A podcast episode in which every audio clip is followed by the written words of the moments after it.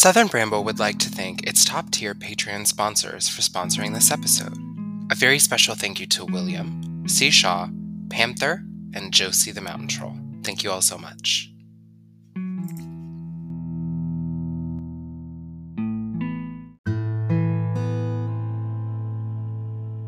Southern Bramble is a Patreon supported podcast.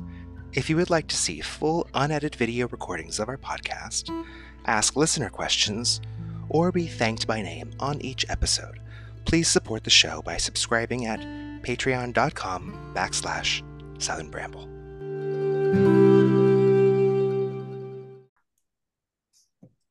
You're listening to Southern Bramble, a podcast of Crooked Ways. I'm Marshall, the Witch of Southern Light. And I'm Austin Bain X Bramble on Instagram. And today we have a very special guest with us. Everybody, please welcome Christine Cunningham Ashworth, author of The Path Taken. Hi, Christine. How are you today? Hey, Austin, I'm great. How are you? I'm good. Thank you so much. And I wanted to start off by saying thank you so much for being here because uh, we're going to be talking about a really exciting piece of work, um, something that I think we're going to be talking about Scott Cunningham today, obviously, if, if, if, if nobody had figured that out. But I think um, before we before we get too too far into it, you know, the first real, I say quote unquote real magical book that I ever got and got my hands on was a complete uh, book of incense, oils, and brews. And I remember sitting at this woman's house. She was the stepmother of one of my friends, and he, you know that his parents were divorced, and we were over at his father's place for the weekend. That was my my first experience ever meeting him. And you know, I had um, had been doing uh, a lot of divination and magical work and uh, like that through the internet. Mm-hmm. Um, I had to have been probably about ten years old, eleven years old, maybe. And um, she pulled out this book and i didn't know what it was for for years after reading it that night i like got my hands on it and i would i was like enthralled reading it back and forth and it wasn't until um, I was probably like 13, maybe 14, that I was able to start going to more metaphysical and occult shops and finally found this book again with all these wonderful drawings and all these formulas. And I was like, oh my God, this is like, this is the book. and um, so I just wanted to like take a moment and uh, also say thank you so much for writing this because I think this is a important piece of work that um, highlighting somebody who is very influential that especially in today's current climate may be potentially overlooked um, unfairly um, and I just wanted to highlight the the importance of this work. So thank you again for being here. Oh, thank you. So before we dive deep into the book, Christine, I want um, our audience and our listeners to get to know you a little bit better. Uh, tell us about maybe your career path.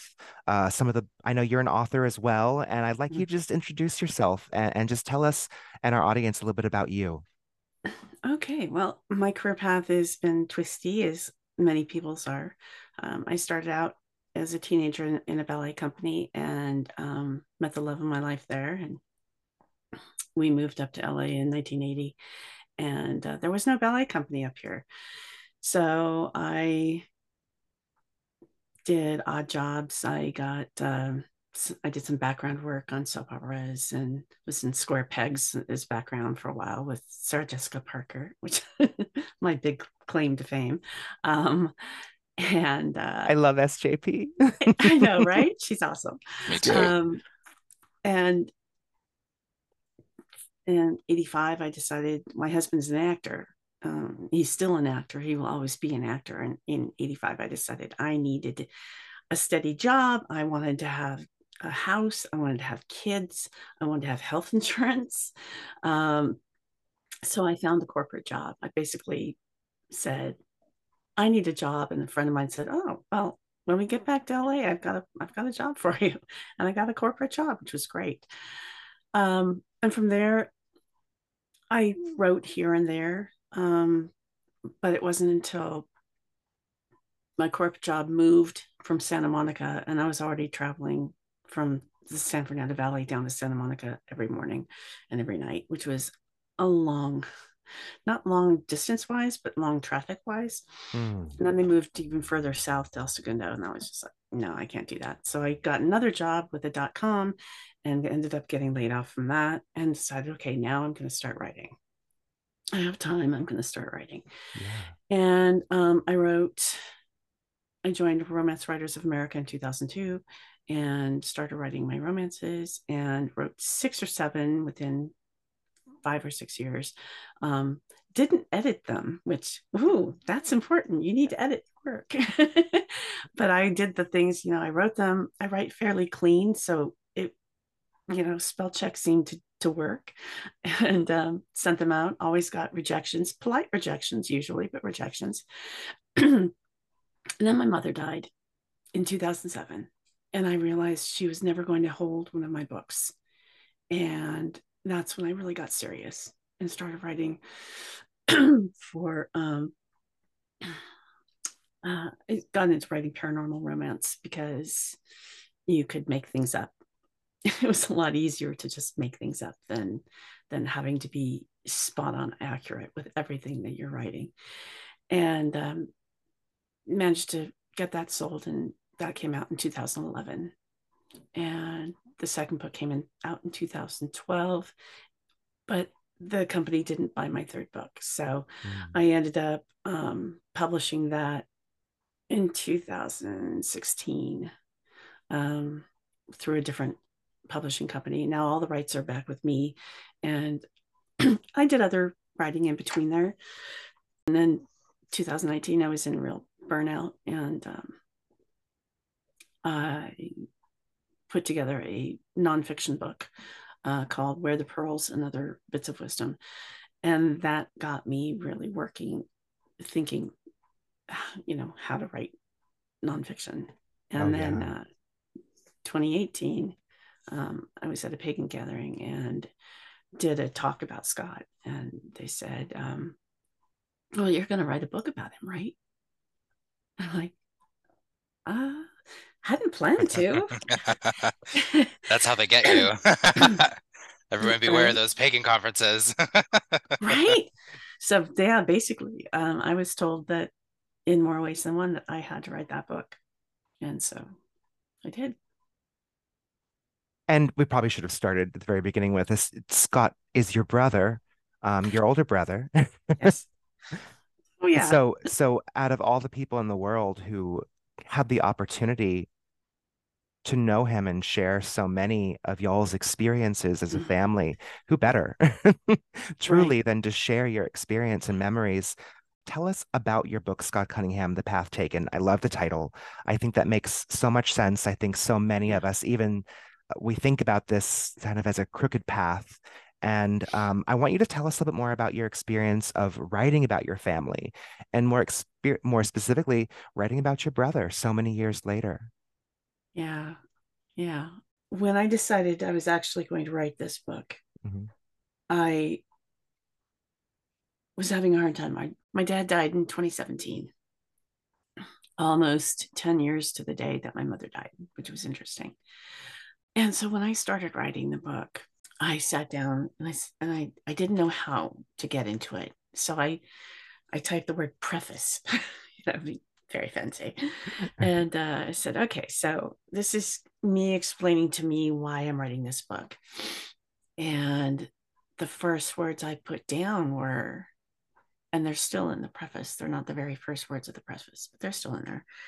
Uh, they were, if I had known my older brother, Scott, would be so prolific, so polarizing, and so something else, I don't remember right offhand, I would have kept notes. I would have had a cassette deck tape recorder going when we were talking. I would have, you know, kept all our letters. I would have, but I didn't.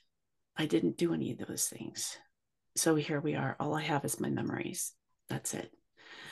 And and that once I wrote, I think it was like 350 words total. I saved it, pushed away from my desk, and went and done did something else because it was um, it was too much. And that's the way it went for about four years. I would sit down. I I title. I get to the top of the page, and I title it. Okay, um, his wallet. Now I found his wallet um, when we were packing up my dad's house, and it was in my dad's desk drawer, and everything was still in it. And I saw that, and I just I just put it in in a box, and I just put stuff on top of it, and I I I didn't look at it. I didn't I couldn't. I just I couldn't. And then um a year or so later, you know, the boxes were still in the house, still hadn't been unpacked and still just, you know, my husband said, uh, honey, could you like go through these and just decide what you want to keep, what you want to toss, and you know, just so we can get them out of the hallway. it's like, oh, okay, I guess I can do that. And um, I got to the bottom of this box and I found his wallet. And right then I sat down and I, I titled the top of the page, I put his wallet. And then I wrote everything about finding his wallet and, um, you know, the memories it brought back. And, and, and so that's what I did for every single section in the book. Now, when when I first wrote it, I didn't have it broken down into chapters. It was just those subheadings. And uh, and I have no idea how many there were, like 30, 35, something like that. Um, but that was the only way I could do it. I couldn't just sit down and bang it out in six weeks. It, it was it would have been impossible. I would have been a, a wreck. So yeah, so that's how it went it was so moving to have the opportunity to read your book about someone Scott has had such a impact on my my practice for years. I remember finding his book Wicca for a Solitary Practitioner when I must have been like 13 years old, maybe maybe 14, and it was one of those books that was so meaningful because it spoke to me on an individual level and i was coming from a, a very broken place of of um, kind of christian evangelism that made me feel lesser than that made me feel completely like i had no sovereignty and my my fate was doomed no matter what choice that i made. And to find someone who spoke to me and made me feel that my feelings mattered that my my spirituality mattered that my choices in my spiritually mattered and i had not just options but i had opportunities that really sp- it spoke to me on such a soul level and i could uh, we've spoken about this cover before because i still remember the original cover with the woman with the short feathered hair she's holding the incense and she's in a garden and it and that image is burned in my mind and I I ha- it's I still think about it even though the cover is totally new today. I was looking it up. Mm-hmm. It's got a totally different cover. I still think of the original, and I think I've had three copies of Encyclopedia of Magical Herbs. I've given away two copies. Um, one was take no. I have one. I gave one away, and when I was younger, my mom took the other one away from me because because I was too young to be dealing with this kind of stuff, Marshall.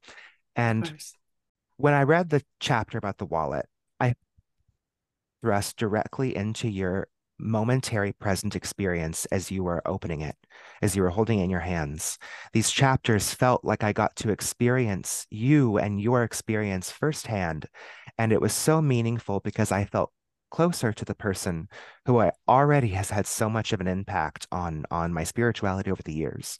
Um, so I I I loved that chapter and I felt like it was so different. I mean, I've seen other uh, biographies about Scott, about talking about his work and, and, areas, but this was very, very different. This felt personal, and it felt like we got a window into seeing you and your experience, your memory, and your family so much more than what I could get from probably a biography. So um, I loved that chapter, and thank you for writing it. Oh, thank you. The relationship, I think, um, between siblings, I think that's that's what's really important here to highlight or maybe maybe it's not maybe it's just something i'm thinking about but like it's not you know it's so different when a parent writes it it's so different when um uh, a child writes it about their parent um but there's somewhat of potentially not always not in every case there's an intimacy or an understanding um when we we are dealing with siblings because there's some relatableness there, you know. Um, it's not your parent, it's not your child. Uh, that and obviously those relationships bring those the different flavors, but I think that's that's very interesting. And uh, Marshall, I also can relate because I've probably I've probably had like three or four copies of both Encyclopedia of Magical Herbs and um, uh, incense oils and brews that I've like given away or loaned out and never got back, which is is fine. I think they might be in better homes, but they, it seems to be a common thing with with Scott's books. I think because maybe they're so able to reach to people in such a powerful way that mm. some people feel that they need to keep them for themselves and i i um i don't encourage book theft but i encourage uh those who have had that happen to maybe uh be more understanding because it seems like a common theme among so many people and you might have to just go out and get yourself another one. Yeah i i don't loan books out anymore. Unless I unless I understand that they're not when I when I understand they're not coming back, I just I just gift.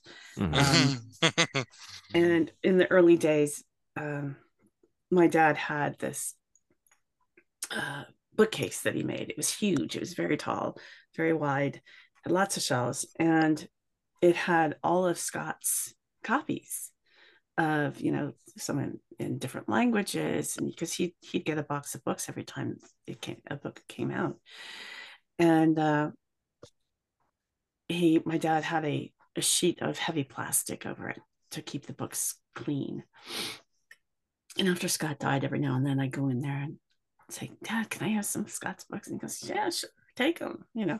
And then i just pass them out to friends that asked that knew that asked. It was i had you know it's one of those things that they'd be on my shelf and if i was if someone came over and said oh oh you know i've been meaning to get that book and i just say here it's for you.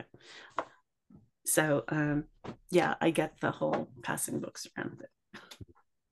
Um both magical herbalism and encyclopedia magical herbs are listed in the bibliography of my book cunning words because both of them influenced multiple aspects of my book that it just it shaped so much of of of the spellcraft and the things that I built within some of my stories I just identified so much with them. So um, it's just it, it feels so wonderful to be even closer to to you and to to Scott's story. So I'm really excited. And when you talk about siblings, Austin, the entire time that I was reading your book, I kept thinking about my little sister She's three years younger than me.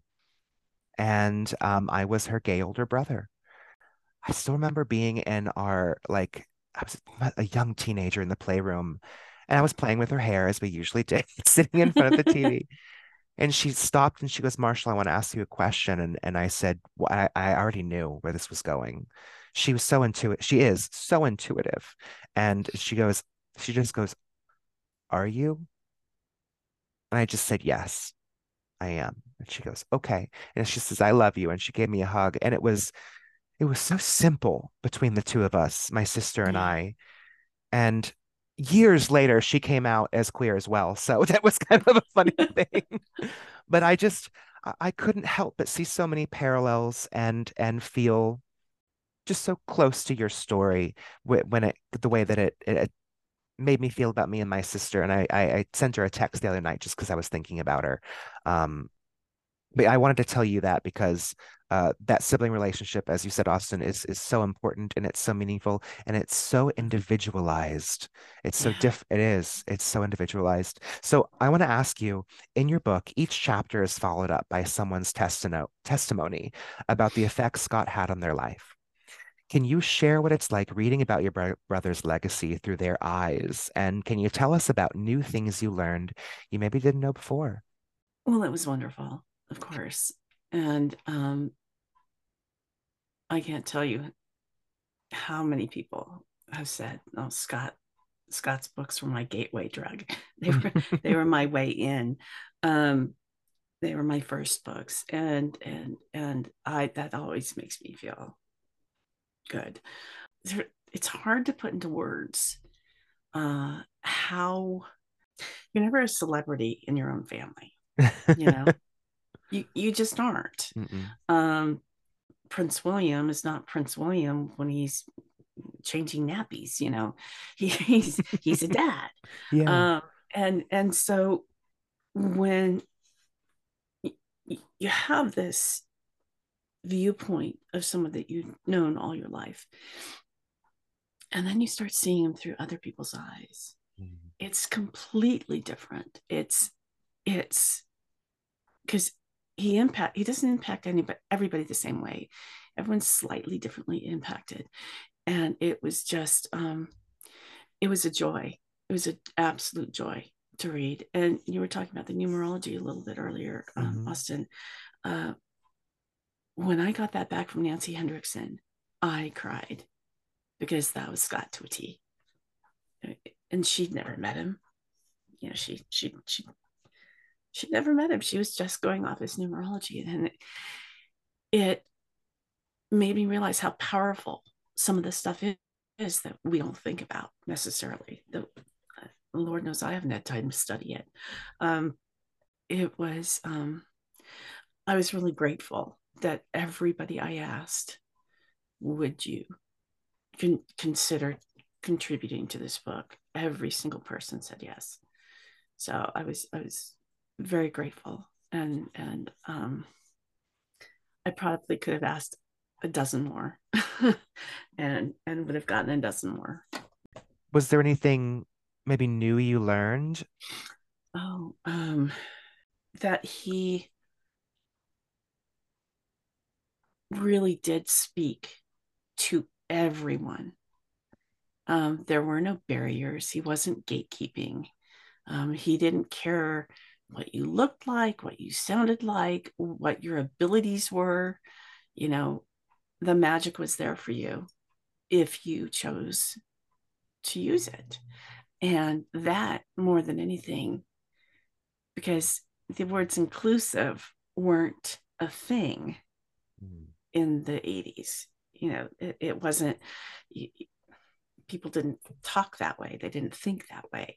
And the fact that he did he was so far ahead of his time in that respect. And um you know it's it's kind of eye-opening really um to me that that he spoke to so many diverse people and spoke direct like you said um, marshall directly to them. Um it was it was just like wow. You know it's like that's my big brother he did that. That's amazing. There are so many people, queer folks, who share what Scott means to them. Um, and you write about that in their book in your book. Uh, James Devine writes that um, his coven honors Scott as a queer ancestor and an ancestor of the craft as well. In your research, did you notice the common thread of queerness? Um, what is it do you think that draws so many of us to the craft as it did Scott? Oh, um, f- uh, for one thing, I did very little research because it was it was mostly up in yeah. here, and it was mostly digging out memories. Um, internal uh, filing cabinets. exactly. I like that. I like that. Um, and it's just not not just queer people. I would think it he it was an empowering for anyone who felt disempowered, no matter who you were, that that he gave you the tools for your own empowerment. And and that's what draws people to magic to begin with i believe. Um, that and wanting to get nearer to to spirit to to mother earth to um, to nature to as an antidote to all the technology that we have today and as an antidote to all of the ugliness that is so open now that we have today. I know that was definitely one of the biggest re- reasons why I found witchcraft in the first place. I yeah. felt disempowered. I was young. I didn't understand my own queerness yet. I knew I was different. Everyone else seemed to know I was different. I just didn't know how yet. Um, yeah. I felt very empowered by finding a religion. Well, I I don't personally identify as Wiccan this day. When I discovered witchcraft, Wicca and witchcraft were synonymous. There was quite a time period where that was just one and the same because that's what was being published. That's what the access yeah. to information I had. And there was this spirituality being presented to me that had just so much openness and acceptance. It was the first time I'd ever heard of of someone using goddess worship or or veneration. And it was the first time that I felt like this feels so much closer to me, my body, Mother Earth, than it did with a celestial being that I couldn't see in the sky that told me I was going to go to hell. Like it was, this is just my experience, of course. Um, I've noticed over the years how many LGBTQIA plus people have been drawn to the craft in some way, shape, or form, whether that be uh, spirituality or because they feel deeply disempowered and need some sort of empowerment, whether that's desperation or whether that's just luckily kind of wandering onto the path. I think a lot about the way we built this podcast specifically mm-hmm. as a queer witch podcast because um, we wanted to make sure that that queer voice was really, really resonating with the things we had to say, the subject matters we talked about. We talk a lot about how which we believe witchcraft is in, its, is in itself inherently queer, not necessarily gay, but queer is in like on the yeah. edges, weird, odd, not of the norm. And it's something that I think that so many of us innately felt and we connected with the craft on that level because um not just to speak cliche, but there's just so something so magical about it. And yeah. and we love that. And I loved reading the way that your your book was set up where I got to hear snippets from you about your family, things that had nothing to do with the craft or magic, but I got to know your family. And then it would cut to an experience that someone is talking about, um, whether that be about a, a book that they had from him when it came to crystals, gems, and stones, or uh, incense, herbs, and brews, um, or or um, the uh, uh, Book of Shadows. Like, and so many of the people who contributed were queer people, and I noticed that string, and it was one of those things where I don't think it was on purpose. I just think that's how it naturally happened, and uh, I love that there was such a space for that in your book, and it wasn't it wasn't that it was done necessarily on purpose. It's just how it happened. And it, it meant so much to kind of feel like the compendium of how this was compiled was just so beautifully done. Yeah. Well, I was at um, the International Divination event in, oh my God, this was just last year, in May of last year. And um, Mat Auryn, who wrote the foreword, mm-hmm. uh, um, he brought one of his partners along, which is Storm Faerywolf. And Storm had had um, a, a couple paragraphs about Scott in one of his books as a queer ancestor. And Llewellyn said, mm, let's not let's not put that in. Um, because they had this agreement with my dad 30 years ago mm-hmm. um, to not talk about Scott's sexuality, which is is fine. And, and I really appreciate Llewellyn honoring that agreement with my father. Um, but when I heard Storm's story, I said, you know, I want that. I want that in my book. Would you be willing? And he goes, Yes. And I will expand it because right now it's just a couple short paragraphs. So that was really exciting. Um, and then at the same conference, I was sitting down with at breakfast with James Devine, and he was talking about Scott and and his it was the the passion in his voice and the emotion. I said, I need you to write me something. He goes, I'm not a writer. I said, I don't care. I need you to write me something. And and then he did. I mean, that it took a little bit of pushing, um, but he got me something. And then um, after the book sold to Judika Illes, she said, Do you mind if I reach out to a couple other people? I said, No, no, please, please. And um, so that's how Amy Blackthorn got in. That's how Storm um, Nicholas Pearson Walsh got in.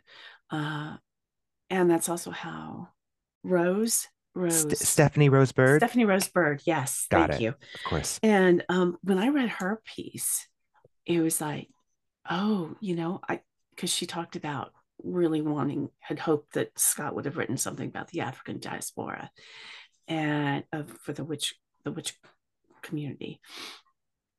And I was like, you know what? If he was still alive, I bet he would have gone down that path. Um, someone reached out to me from San Diego recently that he he had just graduated high school and Scott was like eight eight or nine years older than he was and they were hanging out at one of their high priestesses houses and and he said that um, he and Scott had talked briefly about putting together a book on Mesopotamian witchcraft, which I mean would have been awesome, wow. you know. So that it's so I know I've diverged away from the, the, what we were originally talking about, but um, it's uh, yeah, uh, it, the way the way the book came together. I had all these pieces from all these people, and I didn't know what to do with them, to be completely honest. So I had my book, and then I had all these pieces at the end, and I didn't want it that way, but I didn't know how to you know, and mesh, braid, mesh it in, braid it yeah. all in. And um, the copy editor at Weiser, she is brilliant. She needs a raise. I hope she's around to do all my books.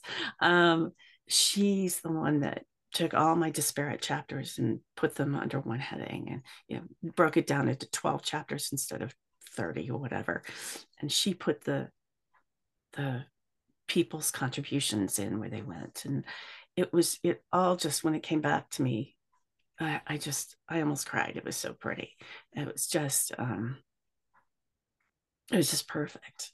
I couldn't have asked for a better copy editor at all. It was it was brilliant. Well I deeply appreciated the the way it was put together because I felt like as I said I got so many pieces and it felt like I was unraveling a puzzle as it was all kind of coming together. Um, even the way that your memories and stories would jump in different times. So we got yeah. really, really close and intense memories that were then um, kind of separated by by more just sort of really happy family memories. So we, we mm-hmm. kind of got to experience this instead of a perfect progression of time. We got to experience the way that we actually have memories. Um, yeah. That's that's the way that I kind of read it. Um, yeah. Now, this one really stood out to me and, and I was kind of excited because I felt again like I connected to it so much. You describe eh, Scott in your book as an observer. And mm. I love that you said that because you talked about yourself, you talked about your brother, but you described Scott as so different because he was always an observer. And and again, that's something that I felt like I always felt a little bit different from some of the other kids around me growing up. I was more, yeah. I, I was, I was watching everything. I was taking everything in, and it would really, really shape my my worldview. Um, and you also talk about his fascination for learning from plants to space, researching for his books. Can you tell us a little bit more about these memories? Well, partially breaks down into the way we were as a family. Mm-hmm. Um, and the reason to veer away just for a second. Sure. The reason why I there's so much of my family in the book is that I wanted people to understand where Scott came from, how he got to be who he is, and if I, I the only way you can do that is by showing you the family life, um, because he did come a very come from a very loving, close knit family, and not everybody gets to do that. Um, so, but we would have, we'd be sitting around dinner and one of us, you know, we were all readers. So somebody would use a big word in, in the wrong way, or we'd pronounce it wrong because we'd only seen it written, we'd never heard it spoken. And my dad said, Do you know what that means? I go, mm, maybe. so, okay, go to the go to the uh, encyclopedias, go look it up, and you know that's when we you had that shelf full of encyclopedias, and it, it sat in a in a sh- short bookcase between my bedroom and the boys' bedroom. And so we go to the encyclopedia, get the right one, and we come back and we, we read it out at dinner time. So it, it, it was always uh, learning was like inculcated into us from from a very young age, and and reading was paramount, and and um, there was always there's always more to learn, and and, and it's it's kind of like um, if you're not learning, if you're not actively learning, you're kind of actively dying. You know, you know what I mean? Your your brain cells, if nothing else, are actively dying. So it's it's um, it was something we just did, and um, it's when you have when you have to do the day job and you have to do so many you raise the kids or do the grocery shopping or make the meals learning gets pushed aside. And scott never had that issue because he he lived alone for once donald Kraig was his roommate for six years. And once donald moved out um, he lived alone. He was able to live alone. And when you live alone and you your writing is your learning is your income um you know you just you just do it more and more and more. And i think a lot of the impetus of him writing the books he wrote is because he couldn't find he couldn't find the information in one place you know? Um so did that answer your question oh absolutely i was just okay. thinking i think uh, I, I could I could be I could be wrong on this. I try not to ever be, but whatever. Um, if I if I'm not incorrect, I do believe Encyclopedia of Magical Herbalism is one of the number one sold um, pagan or witchcraft based books on the market because nothing quite like it existed before. I, I think yeah. about that all the time the way so many of us and so many books afterward used this mm-hmm. book as a reference point to then build spells, to build incenses, mm-hmm. oils, and brews, to build all of these things. If it weren't for the Encyclopedia of Magical Herbs, I don't know how many other books may not have been made without the information that was in it. And and it's so true because to this day, I mean, there are so many books that are all about herbs, but that is still the one so many of us go back to. Yeah. Yeah. It's, it's, I think it was Amy Blackthorn who said that um, information had been provided before, but not in an accessible way, mm-hmm. which Scott gave. He, he, he wanted it to be easily accessible, easily understood. And every, she said in every encyclopedia after that of of any kind of thing follows that format format and she mm-hmm. goes even mine mine follows that format and um so yeah it I, I don't know the sales figures. I that's I don't know where his books stand. All I do know that all of them are still in print. Not one has gone out of print. And you know, he's been gone for 30 years. Mm. That's a long time. yeah. I remember I remember these like videos. Like he had like videos, if I remember correctly. There were some footage of him. I don't know if it was like a like a home video or something like that. Um, like a like a made for um personal home video viewing and things like that. I don't remember, but I remember he it was him talking about herb magic and yeah, that's herbs. the name of the video actually, and I believe it was put out by Llewellyn. I'm oh, not sure. Uh, it's um, it's been moved to DVD now, so you can still get it, and it's also on YouTube. Oh, oh I did. I didn't even know that. That's so wonderful. Yeah. So, so everyone can have access to see him. Yeah. Yeah. So well, thank you for that. Yeah. Absolutely. Um, I'm curious. Scott confided in you in his teenage years about his interest in divination, and you talked about just recently being at a divination conference. Maybe not recently being at, but being at a divination conference. Mm-hmm. Uh, I really liked. I think divination is such a beautiful thing. And I really liked how you talked about how he would divine from anything clouds, oil and water, fire, and that you and your Mhm. family even would sit around at your your uh at the uh camping grounds that in your cabin you would go to you'd sit around the fire and there was just something there was a passage in in the book where your mom asks you what do you see and you would go around and talk about what you would see in the flames and that is Yeah. something that is one just so witchy it's so really witchy is. and it's it's an extremely pervasive and popular form of of divination and um, can you tell us more and our listeners about those experiences? I think fire is a very um, uh, primitive um, element, and it's something that, as a family, we, you know, my dad was teaching us how to build fires when we were really little, and um, to this day, I don't like anyone getting between me and my fire, but uh, it's it's a different version of what do you see in the clouds, basically. Um, it's just harder to come by. And because, you know, we don't have fires every day. And, and, uh, when you're outdoors, when you're camping, um, or when you're, and this was usually when we were camping, not, not at the cabin. I don't, I don't remember an outdoor campfire at the cabin, which is really too bad. We should have had one. Um, I, that may have been one of the road trip i think you were talking about at one point Yeah, one of the road trips.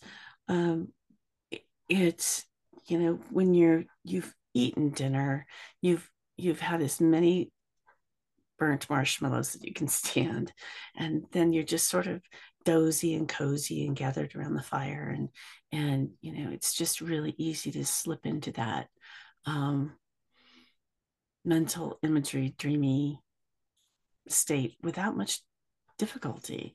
I mean, we never, I mean, I just um, came back from Temple Fest with Christopher Penczak and did, did some fire scrying there. And she took us through a process. Hawkeye took us through a process. Um, and because it was raining and I was cold, I needed that process to, to actually get into the flames and to see what I could see. But when I was little, um, you know, around the campfire, I didn't need that process. It just sort of happened.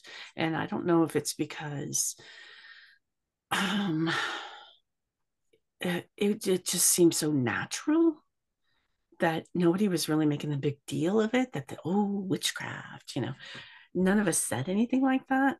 Um, it, it was just normal. Uh, I think that's probably why it was so easy. Um, but it was great. Loved it. Loved it. Don't do enough of it. you write also in the in your book about a very specific Samhain tradition. Uh, at least in chapter five, I think you were talking about um, the medallions at one point that ultimately became a tradition or something that became a tradition for you. Can you tell our audience a little bit about how this came about and then what you what you like to do now, if you'd like to share? Sure. Um, so uh, this is something that's not in the book. Do Oh. you remember those um those you might not, you're probably too young.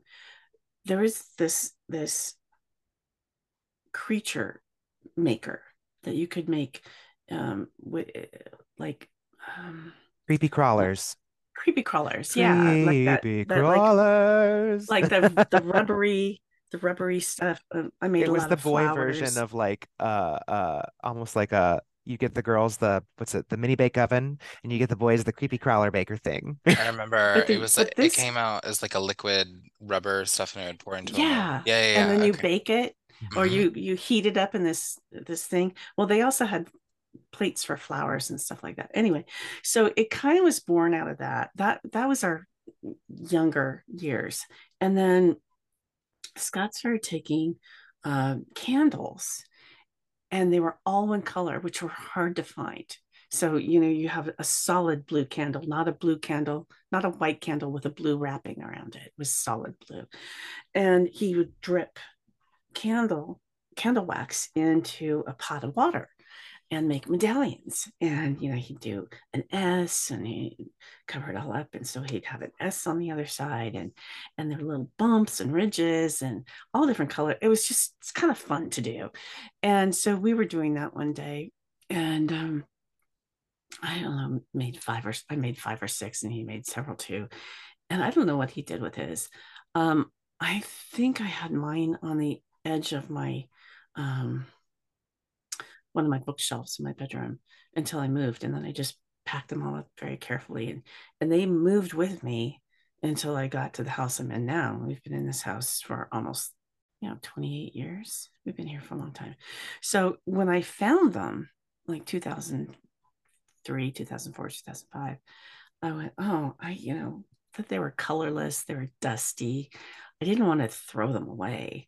Um, so I waited until Samhain and added them to the fire that I had going outside after all the trick or treaters were gone because you know you have to be there for the trick or treaters, and um, just sort of put them in the fire and started talking to Scott and and uh, so while I don't have any oh they're horrible fire starters. They, they, do not start fires well at all but they do burn once the fire is going which is great. Um, so I don't have any of those. I haven't made any in a long time. Um, but I still try to have a, a fire every and and and chat with Scott, though he's around all the time now. so that's kind of cool. I think a lot of times when we hear the word necromancy, it can mm-hmm. be it can it can carry a weight with it that doesn't always it doesn't yeah. always have to be that intense and the concept of taking a that's connected to someone special and then putting into the flames on such a special and specific night like Samhain, uh, a time of year that's really about celebrating and and having a space for the dead to have presence with you. Yeah. And kind of taking it out of this material world into what we sometimes call the other world, no longer here and there. That's what burnt offerings in my mind have always been. And just sitting down and having a conversation yeah. I think that's something that gets under discussed. And there's a really, really great. I, I was reading this and it made me think about how I may want to spend my Samhain this year, how I may want to, um, at the stroke of midnight, even, uh, maybe I want to plan something that I would like to, not just to honor, but to have a conversation with. And it made me think a lot about how I can build my own very specific ritual to talk to family members who have passed, to people who were very important to me in my life. I have an ancestor altar, and I have to admit, it gets dusty. It's not, you know, it's one of those things where I'm not always as vigilant, but, you know, maybe if that's something I can't keep up with, this ritual inspired me to do something with with one of my close friends this coming year. So um, I was really excited to hear about that. Cool. Yeah. There's a lot of um, ancestral things coming out right now. Like Nancy Hendrickson has her ancestral tarot, um, ancestral grimoire. uh, Carrie Paris and Teen Hart just came out with something, um, uh, the Beloved Dead uh, Oracle. Uh, there are a lot of ways if you if you aren't comfortable or or don't understand how there are a lot of things out there to help you contact your ancestors and to talk to them. Um, I just recently heard a podcast between Amy Blackthorn and Mortellus. It was like two and a half hours of them just talking, and it was so cool. Um, and and I think you're right. Necromancy gets a bad rap. Uh, it's it's you can't have the dark you can't have the light without the dark. Um, and there's not an inherent goodness in light, and there's not an inherent badness in dark. It's it's a matter of balance. There's a lot of people shining brightly who are rotten to the core, you know, and there are a lot of people hiding who have nothing but good things to do and are doing them. So I've learned um, nothing is black and white. There are so many different shades of gray. in your book, you talk about living with Scott and how he was a very private person. In one part, you write how a friend asked you if he was a private person or if he had to be one. Um, and Marshall and I can empathize as as uh, that privacy that kind of sometimes comes inherently with living in a conservative Southern environment. Um, how do you think? Uh, how do you feel about that? Uh, he was both. He he was private and he had to be private. Um, he, growing up gay in the seventies, uh, in in one respect, the hippie sixties had had still was still gaining movement in the seventies. Um, in another respect, he was not only gay, he was a witch. So that was he was in the gay closet and the broom closet. Uh, Eh, you you learn to be careful. You learn to be careful. And um so yeah he didn't he didn't commingle his friends. Because you you learn to be careful. Uh, we grew up in the methodist church and, and as far as i'm concerned the methodist church i know things are different now but when i was little it was all kids and potlucks and family oriented and taking care of each other and and that's what the Methodist Church was when I was growing up. It's not, from what I understand, it's not quite that way now, but um, so, but still, Scott didn't mingle his church friends with his witch friends, which with his school friends, with his you know, with his writing friends. It just it didn't happen, mm-hmm. um, and I and I think that was him being very careful. I remember reading that very specific part of the book. And I wrote this question because it, it, it stood out to me as a moment where you talked about your realization of the difference between was a private versus had to be private.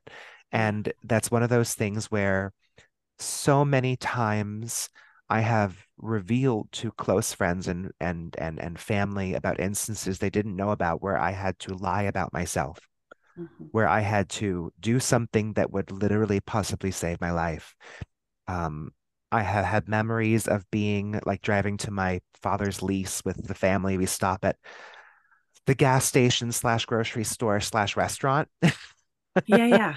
and, Stuckey's. Yeah, you know, and and we're kind of finished, and I go out to the car to kind of get something, and a couple of older, like older teenage guys, they see me and they like corner me, and I have to get in my car, and they're asking me, "Are you gay? Are you gay?" And they're using like much more salacious words, and I'm mm. I'm no, no, because even at that point in time, I was out to my family, but it was a moment that I realized my safety is in deep jeopardy, and I had to be more private.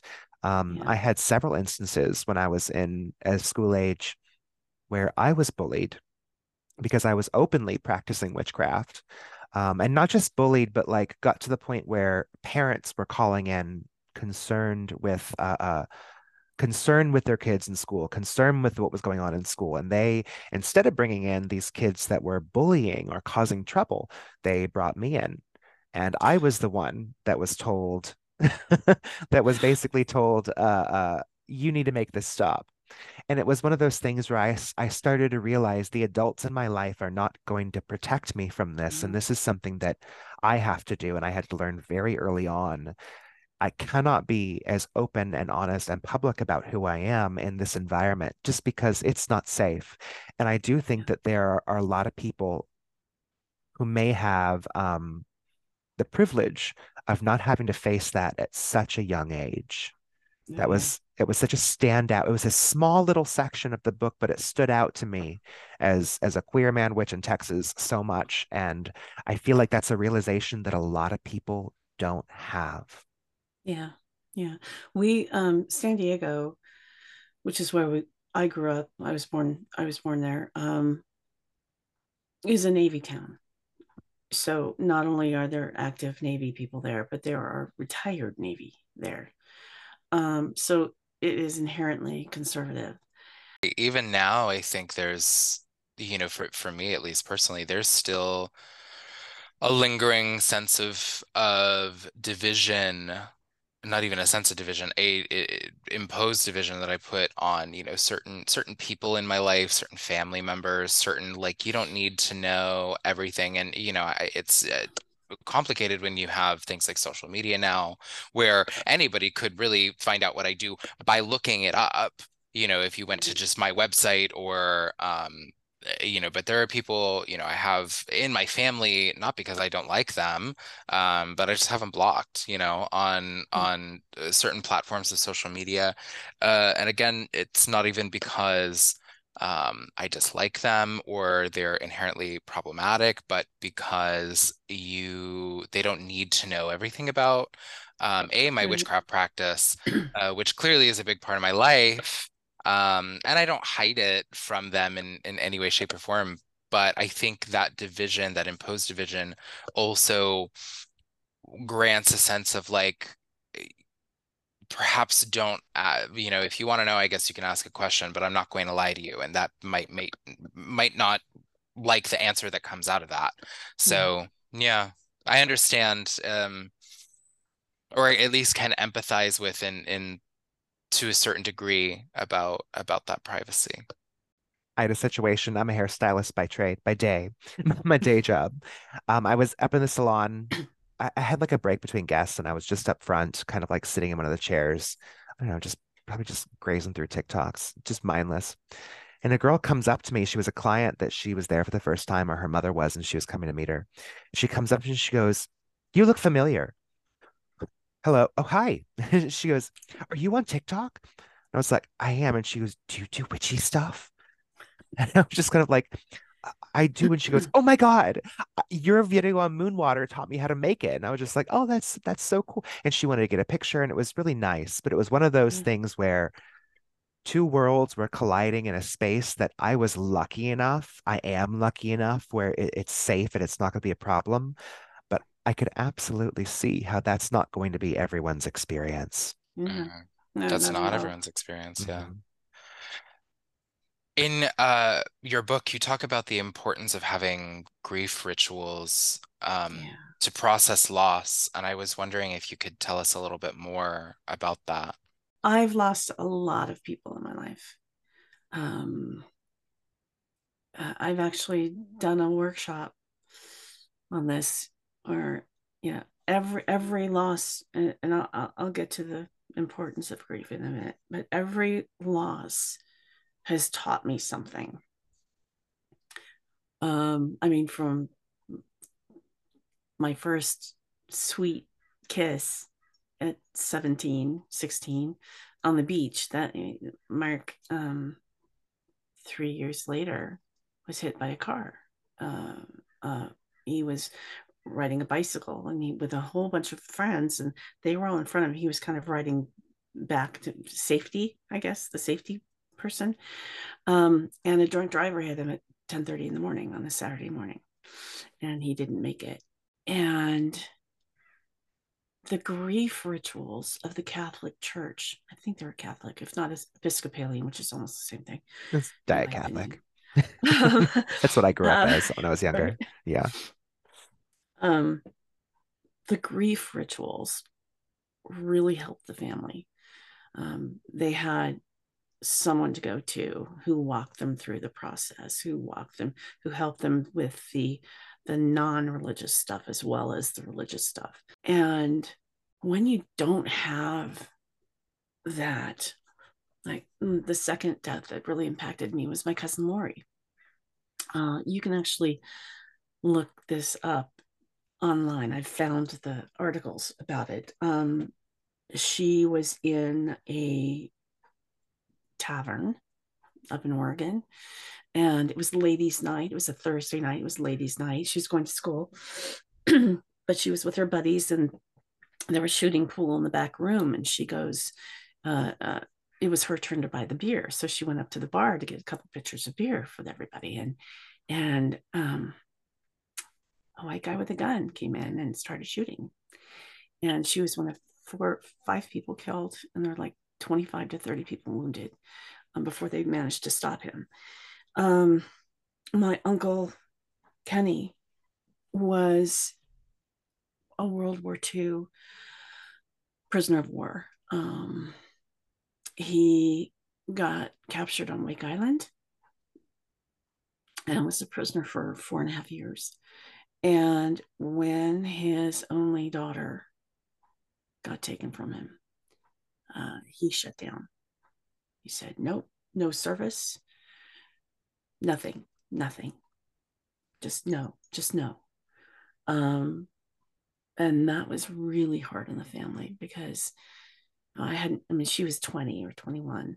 Um, we hadn't seen each other since we were in our early teens, but still, she's my cousin. Um, and and I didn't, I still don't know what to do with that grief. I'm still processing that that grief. But it wasn't a deep love. It was a it was a familial connection, and it was someone I thought we would always have, and and to have that taken away uh, was shocking. But when Scott died, my dad kind of fell into the same thing that Uncle Kenny did. He's like, no, no service. Scott would not want a service. Well, maybe not in the Methodist church, but you know, it would have been nice to have something at the house. Um, but he said no. And to Tracy Regula, there were two services that I were, was not told about. deTraci Regula uh, held one at her home for the pagan community. And then there was another one a couple days later. And my parents went to the one at Tracy's house, but they didn't tell Greg or I about it. We would have gone. We still would have gone, but we weren't told. So um, I think one of the lines in the book is love demands grief because it is it is the price you pay for loving when you lose that person and um, there's no getting around it it happens grief happens and having some way to deal with it when it swamps you is really important. And i'm i'm still searching. I i have some things i do but i'm still searching for the right thing. And it doesn't always appear. We were on our way down to san diego. I was pregnant with my second child. I was very like seven months pregnant with my second child. And we were going to scatter Scott's ashes at the cabin. We stopped at, at uh, San Onofre and picked up three balloons and went out to the beach. And it was me and my husband and, and our two and a half year old. And we just, you know, said a few words and let the balloons go. Now, not the most environmentally safe thing to do. and I wouldn't do it again. But at the time, it was what we had, and it seemed to make sense. And uh, it, it helped, and scattering the ashes helped. I don't know why, but uh, for a while there, after every, um, well, after we scattered the ashes, we had Kentucky Fried Chicken. Don't ask me why. I think my mom didn't want to cook or something. And when we went up for my grandfather's memorial service, afterwards, we had Kentucky Fried Chicken. when my grandmother passed away, we went up for her service, Kentucky Fried Chicken. So I think that was the last time I had Kentucky Fried Chicken was up there, um, which is its own kind of um, grief ritual in and of itself. So it can be anything. It's just it's it doesn't matter as long as it matters to you and and speaks to you and your grief. Um, i think that's the most important thing. I think there are so many times that we sometimes forget that when it comes to things like funerals as much as we would like to always believe they're for the person who's no longer with us they're for us.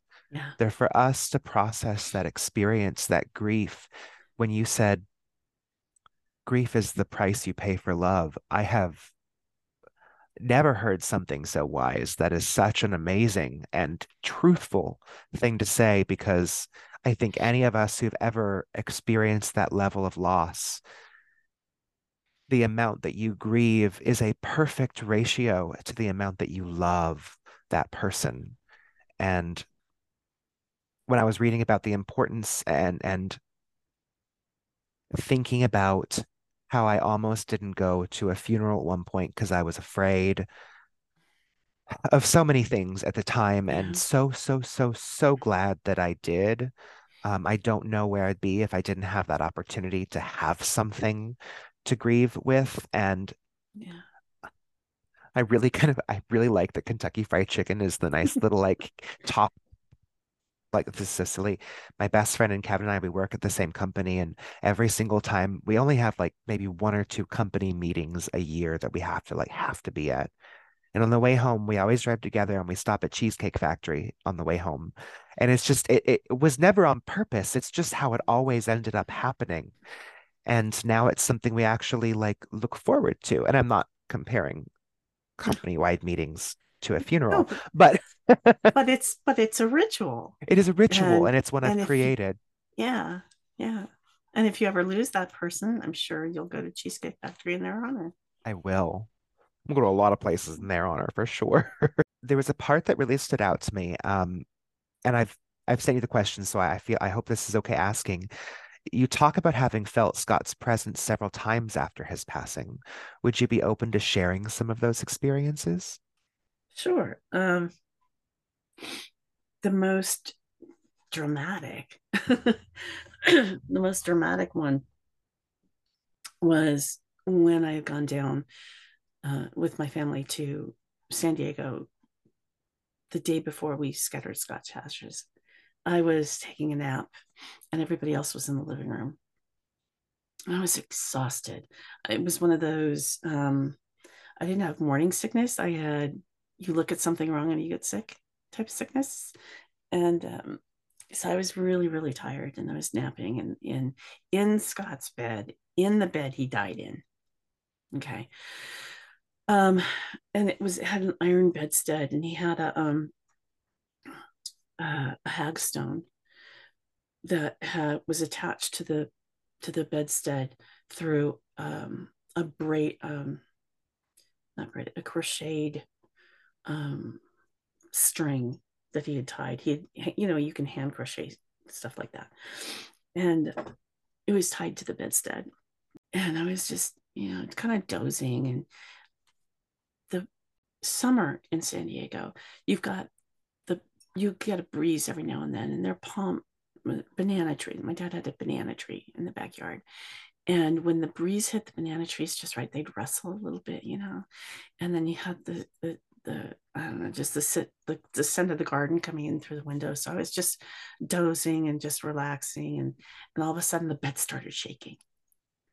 And the the stone was clanging against the iron bedstead. And I just like, oh crap, earthquake. Because they do happen in San Diego, not very Yeah. often but they do. And I clutched clutched the sides of the bed and just sort of just sort of waited it out and and um nothing else in the room was moving, just the bed. So the books were fine on the bookshelf. And I'm like, and I walk out and everyone's looking at me kind of funny. And I said, Do we have an earthquake? I don't know. Are you sure?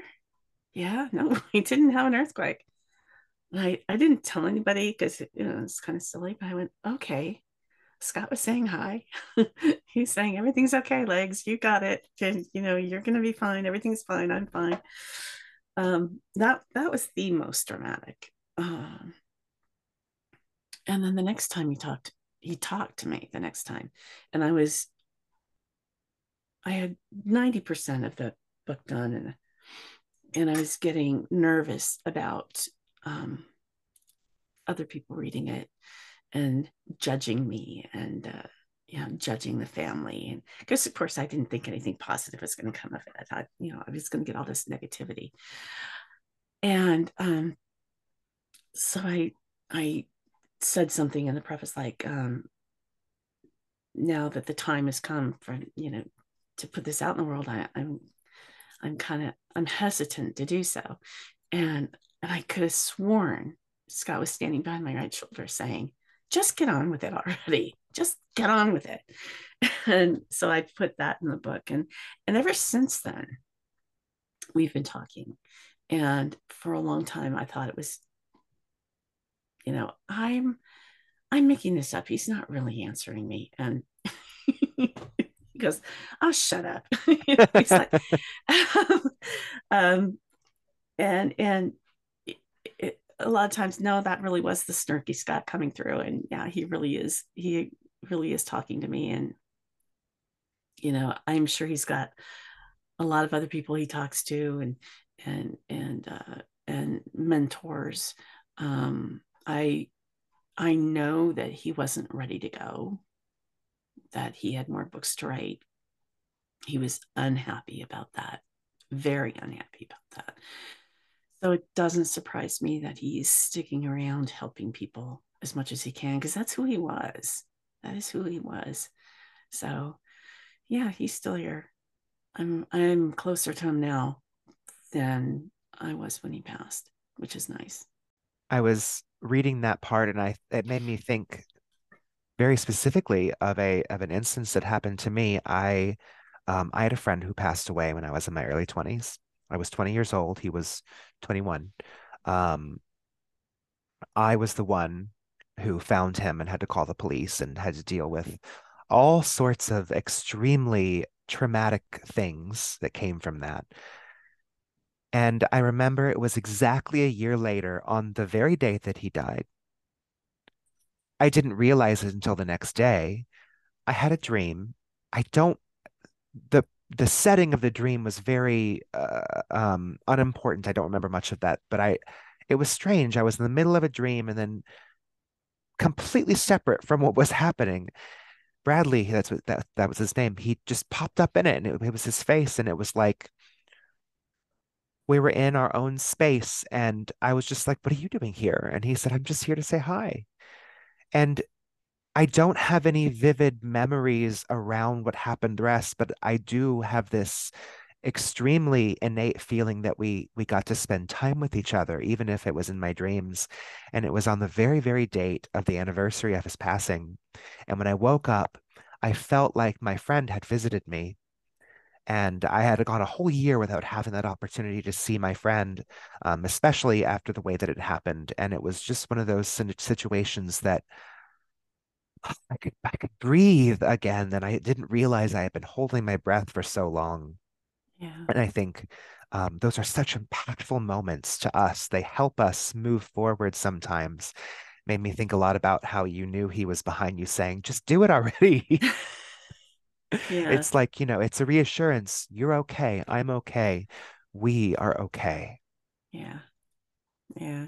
That's that's beautiful. I I absolutely believe he Bradley visited you. Um, sometimes dreams are the easiest way for the our loved ones to come back to us.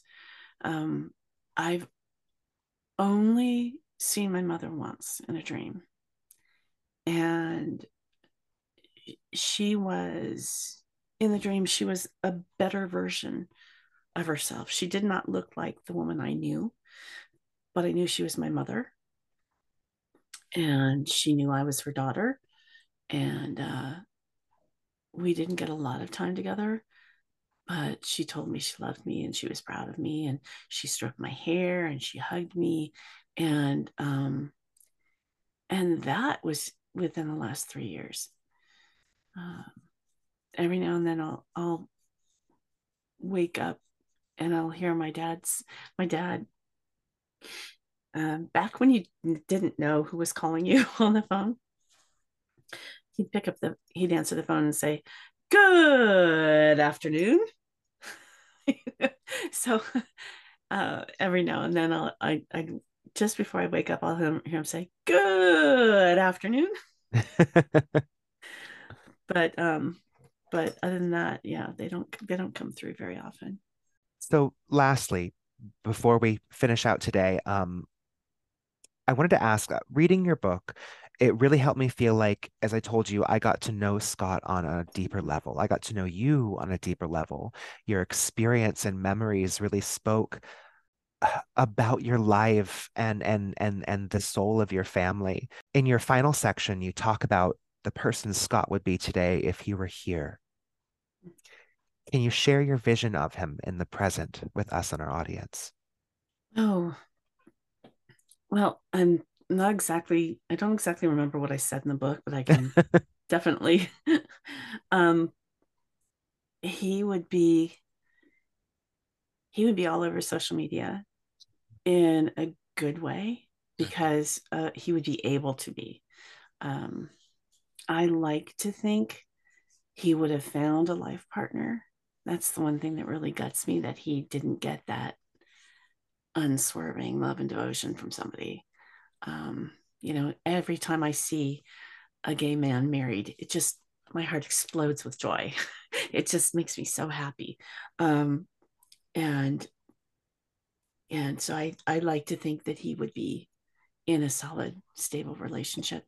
He would be teaching. He would be uh, doing the festival circuit. Well, I don't know. He'd be 67.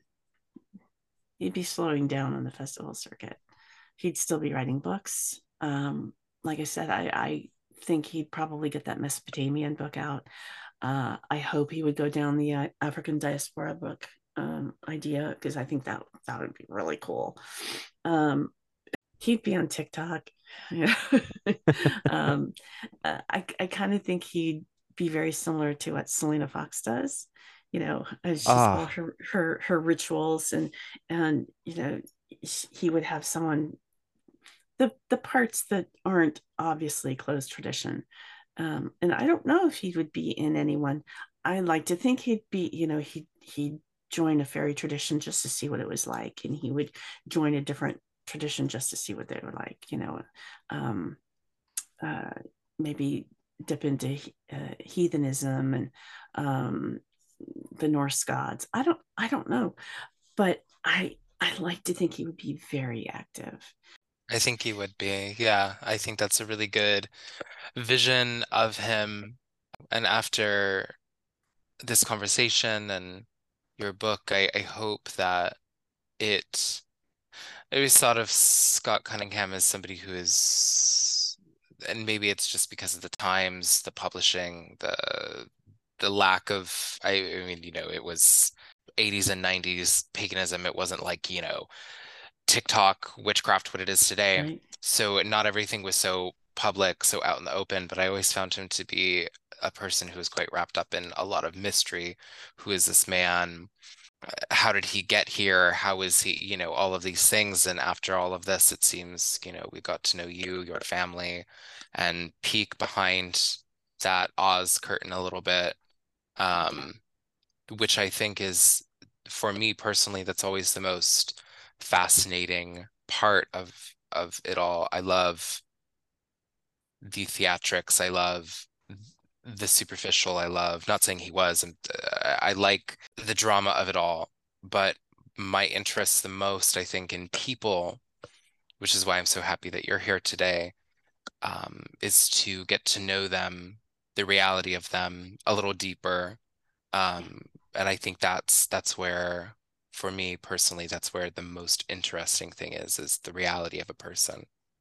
So thank you. Yeah. Oh yeah, my my pleasure. I I really wanted to have the definitive book on Scott, um, which is also why so many contributors are involved. And I know there are people out there that knew him um, on one level or another, but they're not writing books. Um, that I know of. And it just seemed I, I couldn't have written it before now, before when I started. Um, but I'm really glad I did. And I'm really glad that it's being received so well. Um, I was nervous. it's always nerve wracking to put your heart and soul on paper and then ex- and then just send it out in the world and hope for the best. Yeah, it is nerve wracking especially about something so close to your heart. This is your family. Yeah. Yeah. I'm so grateful for you being here today. This has been reading your book. I hate saying the word emotional roller coaster because that sounds that sounds like a bad thing, but it, it's a wonderful thing yeah. because it feels so real and it gives me so much more to think about and and collect and and uh, uh keep in mind when I read Scott's work. Um, it makes me feel like I can see the person a little bit more behind the words themselves. And I don't think I could have done that without the path taken. So thank you so much for being here. It means the world to not just to mm-hmm. us as community. It means it means the world to me. Thank you. Oh, thank you, Marshall. Thank you, Austin. This has been great. You've been listening to Southern Bramble, a podcast of Crooked Ways. I am Marshall. You can find me on Instagram, Threads, and TikTok at Witch of Southern Light. Please check the link trees in all of my bios for lots of free resources, as well as all my platforms where you can buy my book, Cunning Words, uh, A Grimoire of Tales and Magic. Uh, you can also see my Etsy shop as well as my Redbubble shop for my artwork. Um, and I do believe I have I think this is I know this is coming out before then. I do believe I have a book signing coming up on November 4th, maybe. I think it's on November 4th at, in Houston, Texas.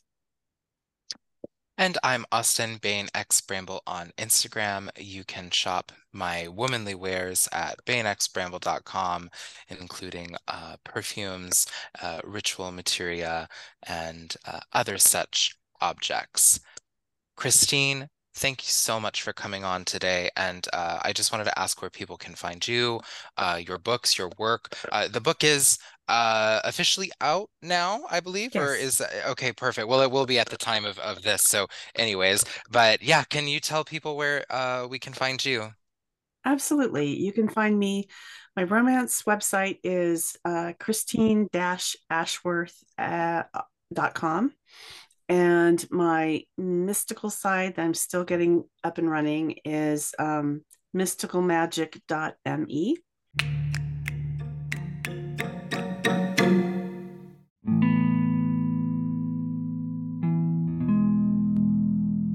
Southern Bramble is a Patreon supported podcast. We'd like to thank our Patreon supporters by name Witch Rafa, V, Tracy, Timothy, The Witch of Patapsco Forest, The Modern Babylon, The Lady Ghost, Shanna, Nico, Lisa, Keith, Key, Johnny, John, Jens, Jennifer, Jennifer Squared, Jason, Jamisa, Giles, Colby, Cindy, Callie, Ariella, and Adity. Thank you all so much.